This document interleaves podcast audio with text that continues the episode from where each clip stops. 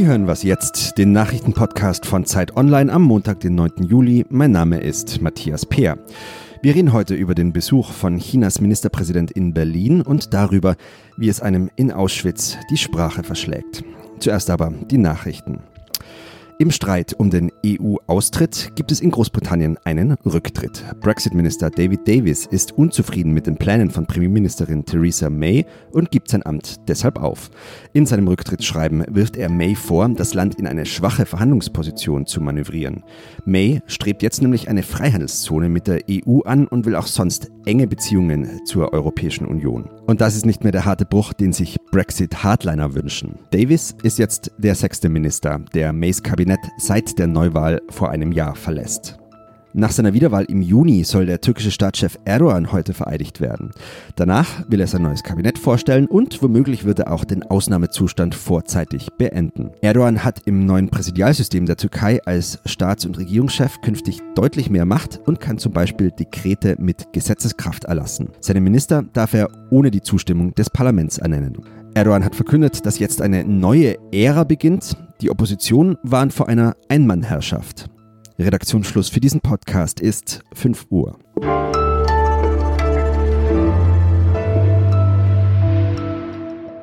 Ich bin Wiebke Nauhauser. Guten Morgen. Die USA und China haben sich letzte Woche mit Importzöllen geärgert und damit die gesamte Weltwirtschaft weiter verunsichert. Und dass auf allen Ebenen mit Begriffen wie Krieg, Angriff und Gegenangriff gearbeitet wird, das dürfte auch seinen Effekt haben. Und bei Kriegen geht es ja auch immer darum, Wer steht hier eigentlich auf wessen Seite? Ministerpräsident Li Keqiang reist mit dieser Frage gerade durch Europa. Nach einem Spitzentreffen mit Regierungschefs in Sofia beginnen heute die deutsch-chinesischen Regierungskonsultationen in Berlin. Und er kommt mit großen Worten. Und über die sprechen wollen wir mit Qifang Yang, unserer neuen China-Korrespondentin der Zeit in Peking. Li kommt mit einer Ansage nach Berlin, und zwar, dass er einen freien Welthandel will. Meint er damit das Gleiche wie die Europäer? Tatsächlich klingt es erstmal so, als würde Li Keqiang dasselbe meinen. Ob das wirklich der Fall ist, das darf man bezweifeln, denn tatsächlich ähm, tritt China schon seit Anfang 2017, also kurz nach dem Amtsantritt von Donald Trump, als Hüter der Globalisierung auf und als Retter des Freihandels. Es hat sich aber seither tatsächlich wenig bewegt in vielen Bereichen, in denen ähm, die USA und die Europäische Union äh, berechtigte Kritik an China haben, nämlich dass westlichen Firmen der Marktzugang in China erschwert wird nämlich dass es eine Wettbewerbsverzerrung gibt, in dem China eigene äh, staatliche Firmen mit äh, Subventionen bevorteilt dass China WTO-Regeln so auslegt, wie es eben gerade zum eigenen Vorteil ist. In den vergangenen Monaten gab es einige Zugeständnisse von chinesischer Seite. Wenn man jedoch tatsächlich mit deutschen Managern oder Vertretern der deutschen Regierung hier in Peking spricht, ähm, gewinnt man den Eindruck, dass das nur kosmetische Zugeständnisse sind, sich an, tatsächlich an vielen Konfliktpunkten nichts geändert hat. Was will Li denn konkret in Berlin erreichen? Und äh, wie gut stehen die Chancen, dass er das bekommt? Für den chinesischen Ministerpräsidenten Li Keqiang geht es darum, gute Stimmung zu machen, in Deutschland einen Verbündeten zu finden im Handelskonflikt mit den USA. Auf der Agenda stehen unter anderem Kooperationen zu Themen wie dem autonomen Fahren. Ein anderes Thema ist ein äh, Investitionsschutzabkommen mit der EU, das sich in Verhandlungen befindet. Ähm, Deutschland und auch Brüssel stehen dem jedoch bislang kritisch gegenüber sollte China in wichtigen Punkten wie der Wettbewerbsverzerrung oder der Erleichterung des Marktzugangs äh, nicht entgegenkommen. Man könnte ja auch noch über andere Themen sprechen, über politische zum Beispiel. Die unterschiedliche Auffassung von Menschenrechten spielt ja nach wie vor eine große Rolle. Was ist denn damit? Also politische Themen gibt es sicherlich zuhauf. Der geplatzte Iran-Deal äh, mit den USA, Nordkorea, dann gibt es Themen wie Klimaschutz, die auch drängen. Im Vordergrund stehen in diesen Tagen tatsächlich die Handelsfragen. Das wird auch beim kommenden EU-China-Gipfel am kommenden Wochenende in Peking der Fall sein. Danke, Chifan, nach Peking.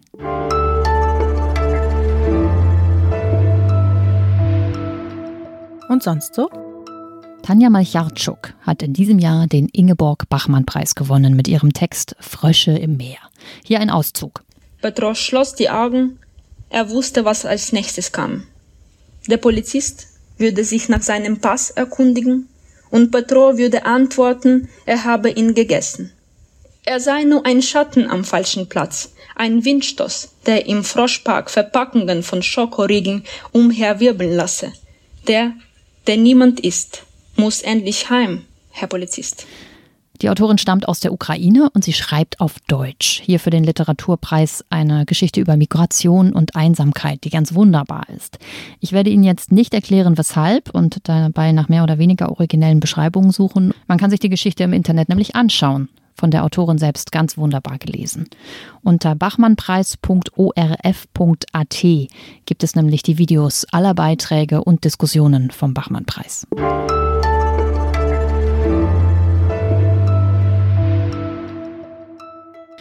Sprache kann sehr viel. Sie beschreibt, sie beglückt, sie macht vieles klar, aber sie manipuliert und verschleiert auch. Sie verletzt und sie führt sogar zur Gewalt.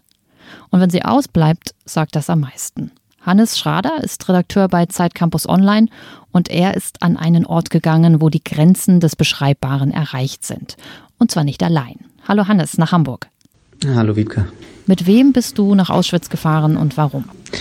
Ähm, das war eine Gruppe junger Männer, die zum Teil Muslime waren, zum Teil äh, keine Muslime waren, aber auch einen Migrationshintergrund haben. Ähm, das ist ursprünglich ein Projekt gewesen, das heißt Junge Muslime in Auschwitz, ähm, das geboren ist, weil den Organisatoren, die machen Jungsarbeit, vor allem mit jungen Muslimen, äh, und denen aufgefallen ist, dass da viel antisemitische Vorurteile vorherrschen in den Kreisen, in denen sie da aktiv sind. Und daraufhin haben sie diese Fahrt organisiert, ähm, wo es vor allem am Anfang mit arabischstämmigen Jugendlichen darum ging, um die mit akutem Anti, äh, Antisemitismus aufgewachsen sind oder äh, so starke Anti-Israel-Haltung oder diesem Klischees und Vorurteilen dazu, dass äh, das Weltjudentum die äh, Welt regieren würde oder die Juden hinter den Banken stecken oder solche Dinge. Und um diese Erfahrungen ähm, also zu reflektieren oder um diese Probleme ähm, aufzuzeigen ähm, und gleichzeitig, äh, das ist der zweite Aspekt, äh, so eine, den Identitätskonflikt, den diese Jugendlichen erleben, ähm, nämlich dass ihnen gesagt wird, dass sie keine richtigen Deutschen seien oder dass sie sich nicht wirklich deutsch fühlen oder dass sie in der deutschen Gesellschaft diskriminiert werden. Ähm, deswegen haben sie diese Fahrt organisiert. Dieses Programm gibt es, weil demnach viele Jugendliche mit der Einstellung aufwachsen, also aus dem Umfeld, von den Eltern, von den Freunden, dass ganz offen formulierter Antisemitismus vollkommen in Ordnung ist. Aber ist das tatsächlich nur ein Phänomen aus Familien mit Migrationshintergrund? Aus bestimmten Regionen der Welt. Also mir ist das Problem nämlich aus ganz bio-weißem Milieu tatsächlich auch bekannt. Jude ist einfach ein gängiges Schimpfwort, das jeder gern mal benutzt, weil es eben so krass provoziert. Also das ist, es hat sich so ein bisschen verändert, weil jetzt in dem Fall bei dieser Fahrt war es so, dass keine ähm, arabischstämmigen Jugendlichen dabei waren. Ähm, das gab es vielleicht äh, viel bei früheren Fahrten. Die, die Fahrt wurde jetzt zum sechsten Mal organisiert, wo ähm, Jugendliche dabei waren, die ähm, in Deutschland geboren und aufgewachsen sind, weil ihre Eltern aus Palästina geflohen sind ähm, und die eben mit äh, herben anti-israelischen äh, Verschwörungstheorien, äh, antisemitischen Vorurteilen Teilen aufwachsen. Ähm, bei den Jungs war das jetzt eher so, dass sozusagen so Worte wie Jude als Schimpfwort benutzt werden oder Schlimmeres, ähm, der Holocaust als ähm, ja, Witz oder Beleidigung benutzt wird, ähm, was jetzt nicht speziell mit dem Glauben oder der, der, dem Migrationshintergrund zu tun hat, sondern einfach äh, an, an vielleicht mit dem Ort zusammenhängt, an dem man aufwächst. Wobei meine Erfahrung auch ist, dass äh, das leider überall in Deutschland in jeder Schicht weiterhin so ist, dass äh, äh, das Wort äh, Jude als Schimpfwort benutzt wird.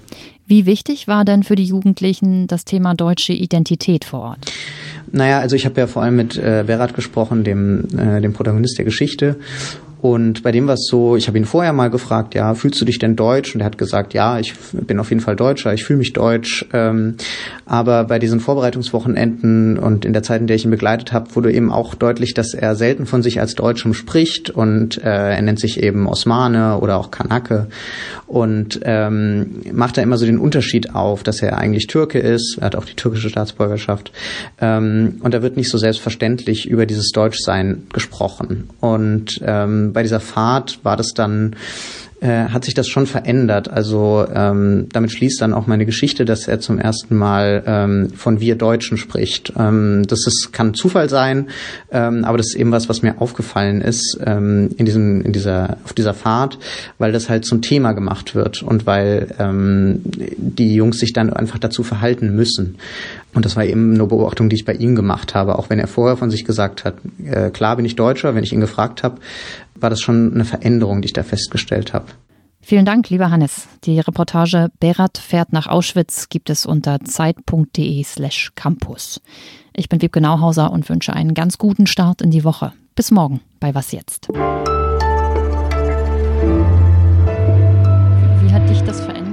Reise das mit den Jugendlichen zu machen? Ähm, das war einfach eine interessante Erfahrung, wie das die trifft. Das waren alles sehr lebhafte junge Männer, die in einem Umfeld aufwachsen, wo es viel um Respekt geht, wo es viel um